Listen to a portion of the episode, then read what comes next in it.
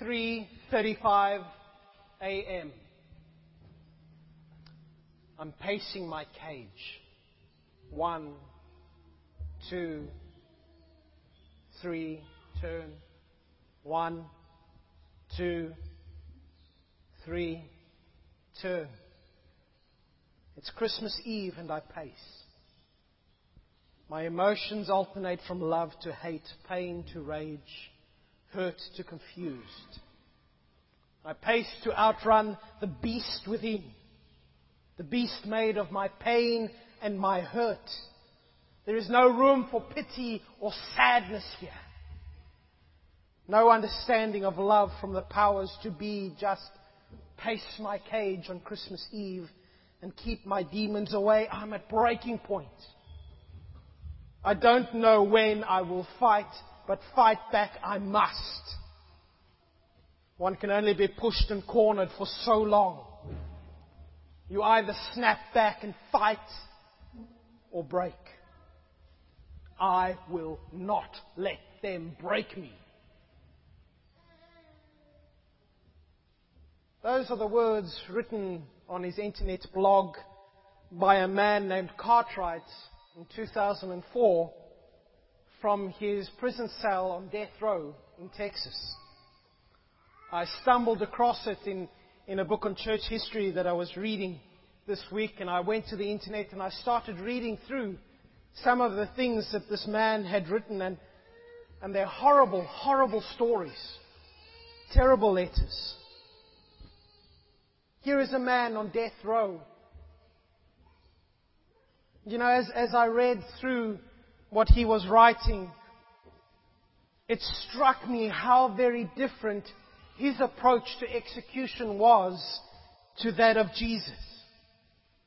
This Cartwright was a man, a guilty murderer, convicted, fighting for his life.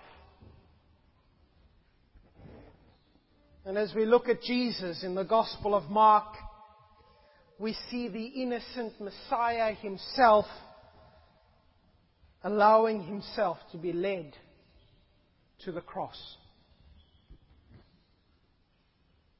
And that last line that I read to you in particular just stands out to me. You either snap back and fight, or you break.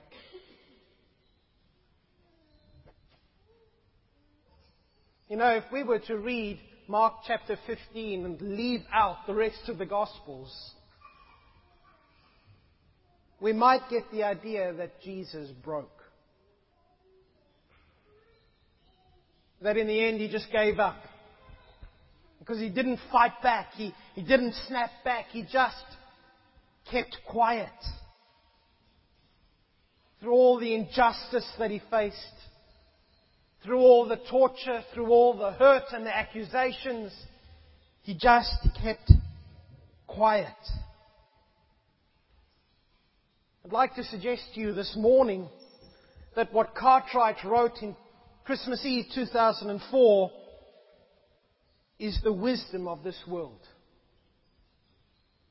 The wisdom that says you fight or you break.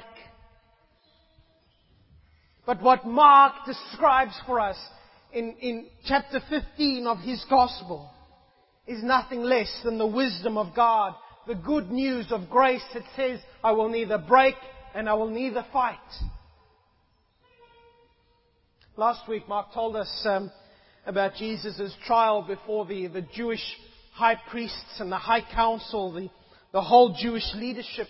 And today, as dawn breaks and Peter is crying there in the courtyard, we find the Jewish council in verse 1 taking Jesus to hand him over to the Roman authorities so that he can be tried and executed in due haste.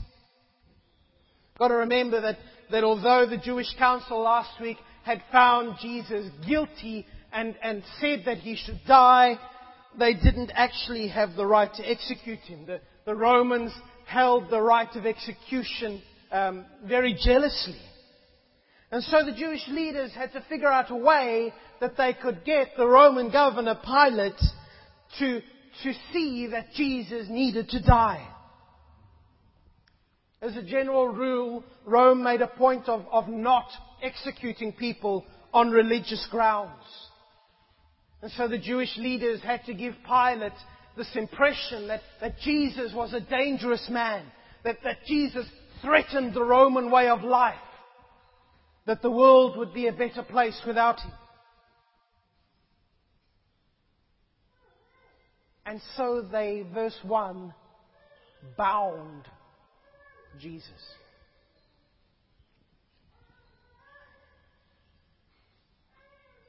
They bound the Prince of Peace. Tied the hands together of the one who had gone willingly when the soldiers came to arrest him.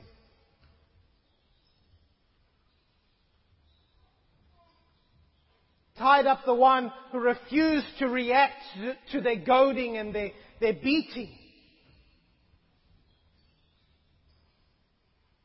What an incredible irony that is.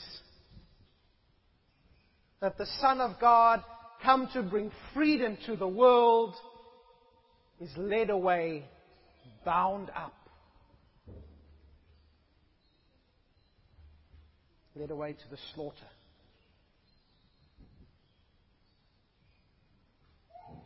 Anyway, as we heard last week, the Jewish leaders had condemned Jesus to death, and the excuse they used was that he claimed to be the Messiah. And it seems as we read Mark chapter 15 that that's the same kind of excuse that they took to Pilate.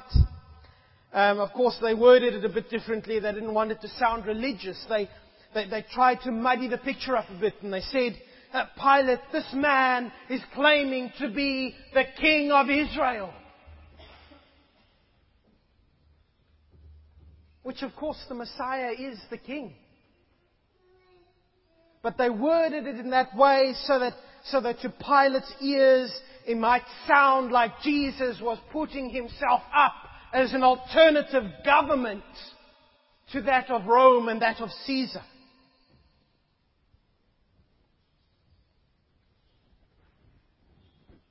But I wonder if you can picture the scene.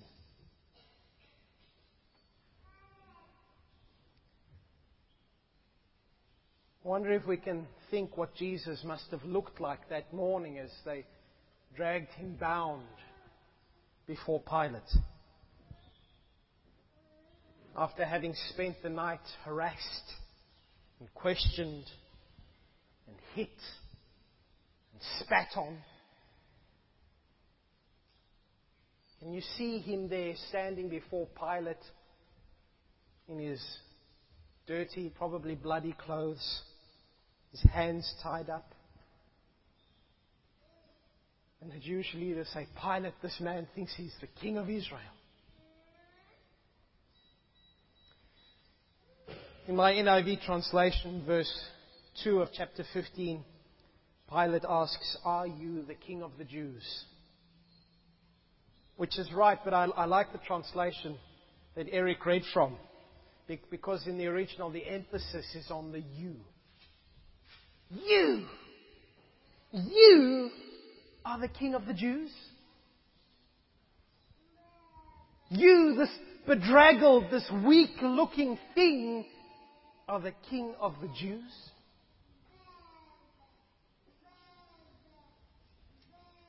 And Jesus answers, yes. Or to put it another way, Jesus answers, you could say that. In fact, Jesus doesn't give a clear-cut, yes, I am, or no, I'm not. He gives a sort of roundabout answer. And the way the NIV puts it is, it's as you say. Because the question, are you the King? You are the King. It's a question that misses the whole point. On one level, yes, Jesus is the Messiah. He's the King not only of the Jews, but of all people, the King of Kings. But on the other hand, Jesus wasn't coming to rise up against Caesar. Pilate just didn't understand that Jesus' kingship was of a totally different sort to that of any other king or government or ruler. In John chapter 18, John tells us that Jesus spent some time explaining to Pilate that his kingdom is not of this world. And you know what? Pilate kind of got it. He still didn't really understand who Jesus was meant to be. But he did understand that Jesus was not guilty of treason against Rome and against Caesar. I mean, he wasn't a stupid man. You don't get to become governor if you're a stupid man. He could see that all the charges that were being brought against Jesus were trumped up. He could see that every time, verse 3, an accusation was brought, verse 5, Jesus kept quiet. Like Isaiah said in, I think, Isaiah 53:7, as a sheep is silent before the shearers, he did not open his mouth. And Pilate, we're told, is impressed, he's amazed that Jesus doesn't answer these obviously false accusations. As I said, he's not a stupid man. He knew. Verse 10 tells us that the reason Jesus was being brought before him was pure envy on the part of the chief priests and the Jewish leaders. He could see it in their attitudes. He could see it in their accusations. He could see for himself that Jesus was innocent.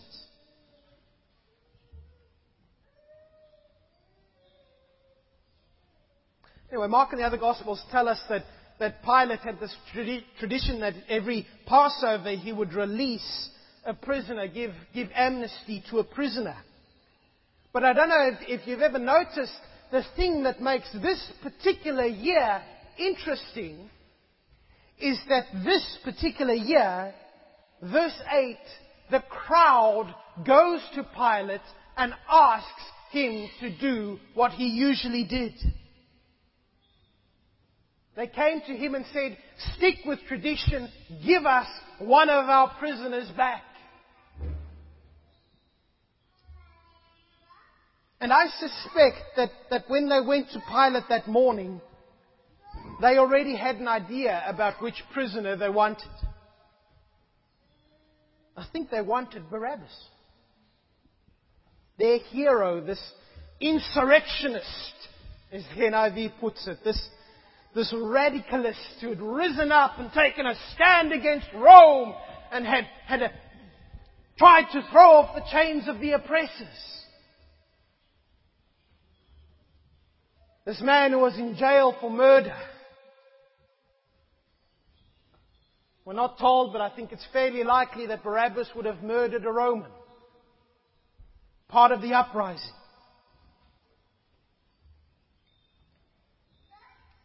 You see, I think what we have to remember is that most people in the crowd that day wouldn't have known that Jesus would be there. They wouldn't have known that this was the day that Jesus was going to stand before Pilate and be tried. Remember, all along the Jewish leaders and the high priests have been very secretive about arresting Jesus. They went and they arrested him the night before in pitch blackness, when there were very few people around to notice.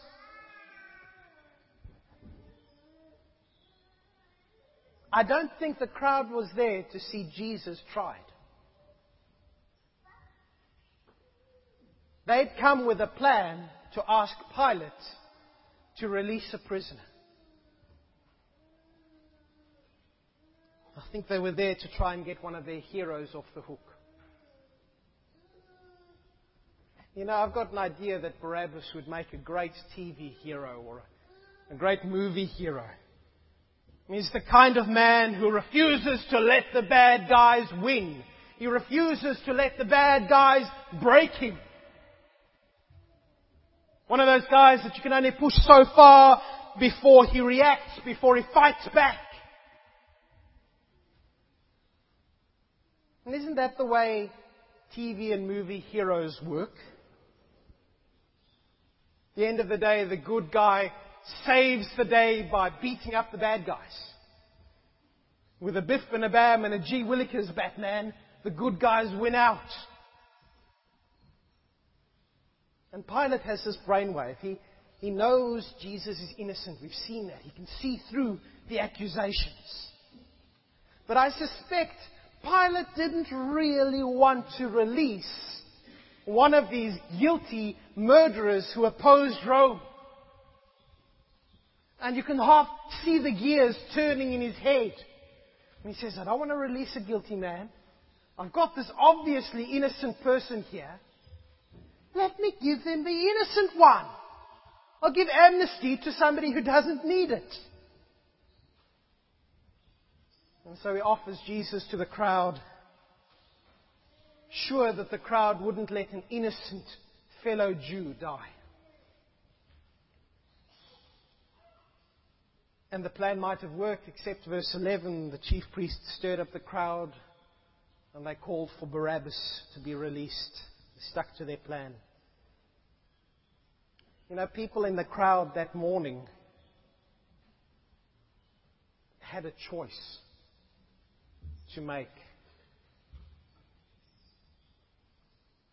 They had a choice to make between Barabbas and between Jesus. Between the one that just a week before they had welcomed with cries of hallelujah, and the one who had stood up against Rome.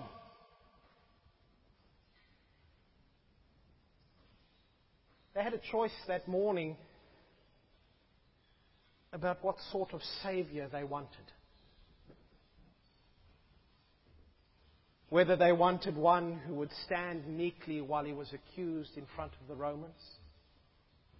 Whether they wanted a man of action who would stow with the uprising and attack the Romans and murder when necessary.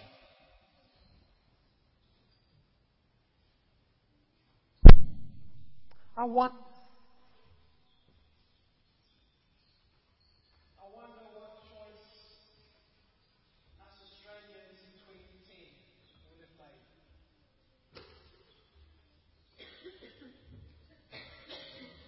Would we choose the hero who's not afraid of the forces, or the seemingly powerless intellectuals? Would we choose the one who stands up against the nation's enemies,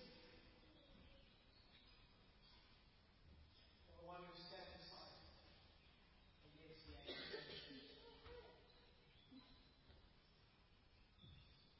Wouldn't it be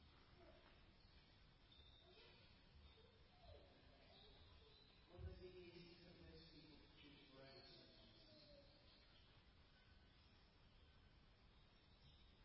Don't think it would be difficult. Might have not.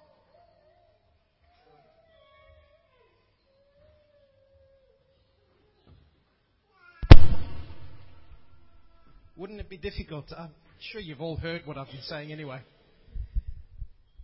It wouldn't be that difficult, would it, to convince people to choose somebody who's unafraid to make the tough choices. And again, it's just so ironic that we would choose someone who takes a life over the one who gave his life for our sake. Because at the end of the day, the world says you either fight back or you break. And in the end, Jesus died on the cross that was meant for Barabbas. The guilty Barabbas walks free and Jesus dies. And I wonder if Barabbas ever clicked what had happened that day, that he was saved by this innocent man's blood. Well, it takes us back to Pilate. His plan to release the innocent and kill the guilty is backfired. And he gives in, verse 15, to the crowd. He just wants to satisfy them, so he lets Barabbas walk free and he condemns Jesus to death row. You know, maybe, just maybe, some of us wouldn't have been with the crowd that day. But maybe some of us would have been with Pilate. You know, lots of people, just like Pilate, think of Jesus as a good man, as a good teacher, as a good prophet, certainly not as someone who deserved death. Certainly worth saving more than a murderer. A lot of people today don't see any harm in Jesus.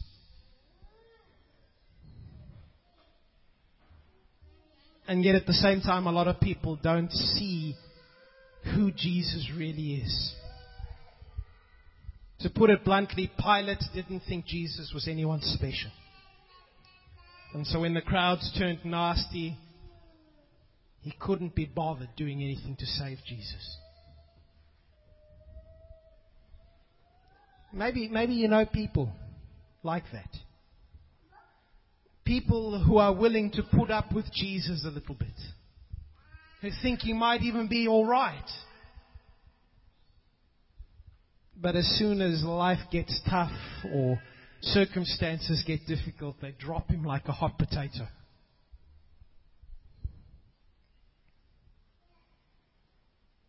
And so instead of freeing Jesus, Pilate has him flogged. And Mark doesn't go into detail, thankfully, about what that involved. I'm not going to either. I'll just tell you that the whip was made of leather, soft leather, and they'd weave bits of bone or copper or lead into it, and they would whip you, and it would literally shred your skin. According to the history books, quite a few people died just from being flogged.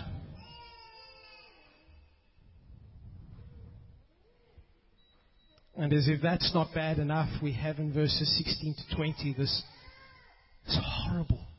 horrible incident with the soldiers.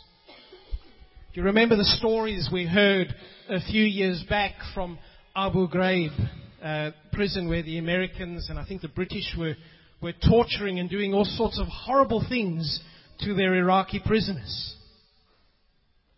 And I suspect that in some ways, the same attitudes that went on in Abu Ghraib, I can never pronounce that, were going on in the palace with the soldiers and Jesus. These Roman soldiers wouldn't have been locals. They would have been people brought in to keep the peace. And they were probably sick and tired of the Jewish people always rising up against Rome and the trouble that they caused. And here, as they get Jesus into their clutches, is a chance for some revenge. A chance to have some fun with the enemy. Even with the one who is the king of the enemy.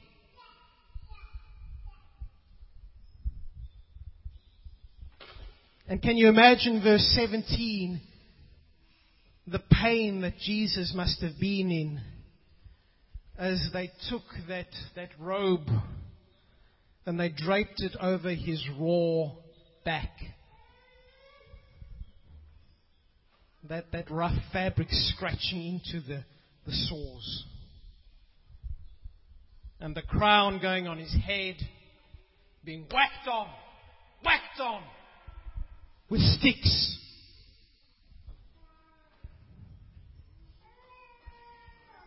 According to who you listen to, there would have been between 200 and 600 soldiers involved in this crowd. And they mock Jesus as the enemy, and they mock worship him as the king. You know, there's so much irony in this story of Easter. Because the irony here is that they are worshipping the king and they think it's a joke.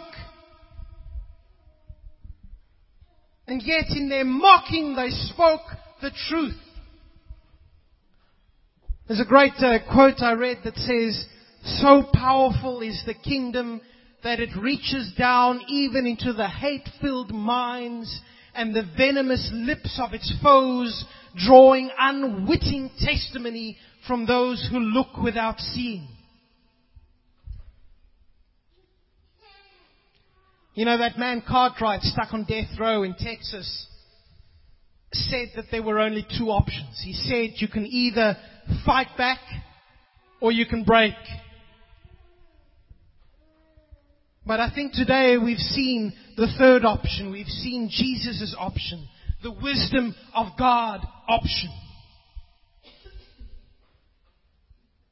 The option that doesn't fight back, Jesus goes willingly to the cross. The option that doesn't break,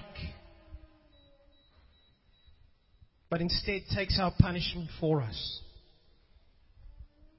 The option that lets us, like Barabbas, walk free while Jesus dies.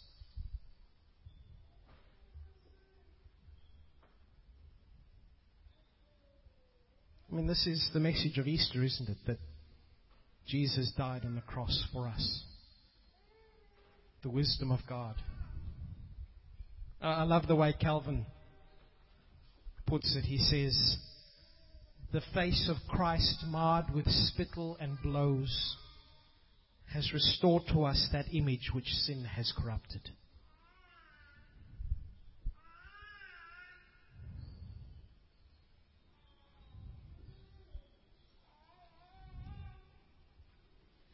In 1 Corinthians, Paul wrote, we preach Christ crucified, a stumbling block to Jews and foolishness to Gentiles. But to those whom God has called, both Jew and Gentile, Christ, the power of God and the wisdom of God. For the foolishness of God, standing silent, going in our place, the foolishness of God is wiser than man's wisdom. And the weakness of God, you are the king. The weakness of God is stronger than man's strength.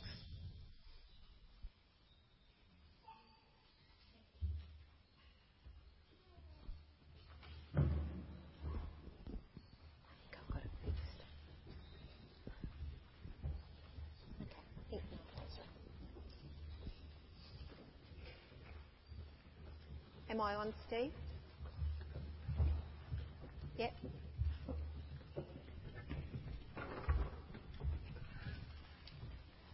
We're